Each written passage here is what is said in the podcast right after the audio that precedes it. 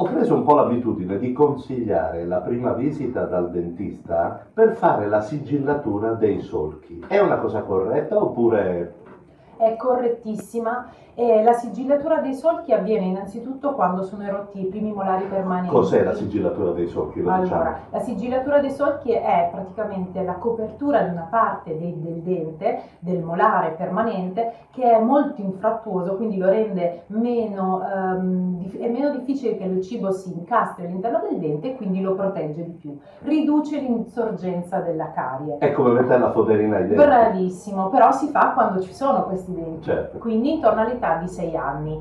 Per questo vanno visti prima per essere in tempo a farla nel momento migliore.